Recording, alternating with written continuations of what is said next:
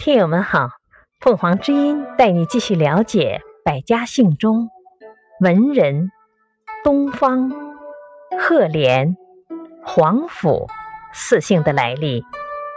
文人，春秋时邵正卯声誉高，被称作文人。他的支庶子孙有的便以文人为姓。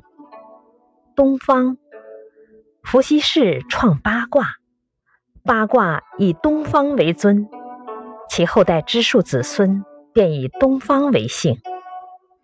赫连是西汉时匈奴族的姓。皇甫，春秋时宋代公之子，公子充实，字皇父。他的孙子以祖父之字为姓。感谢收听，欢迎订阅。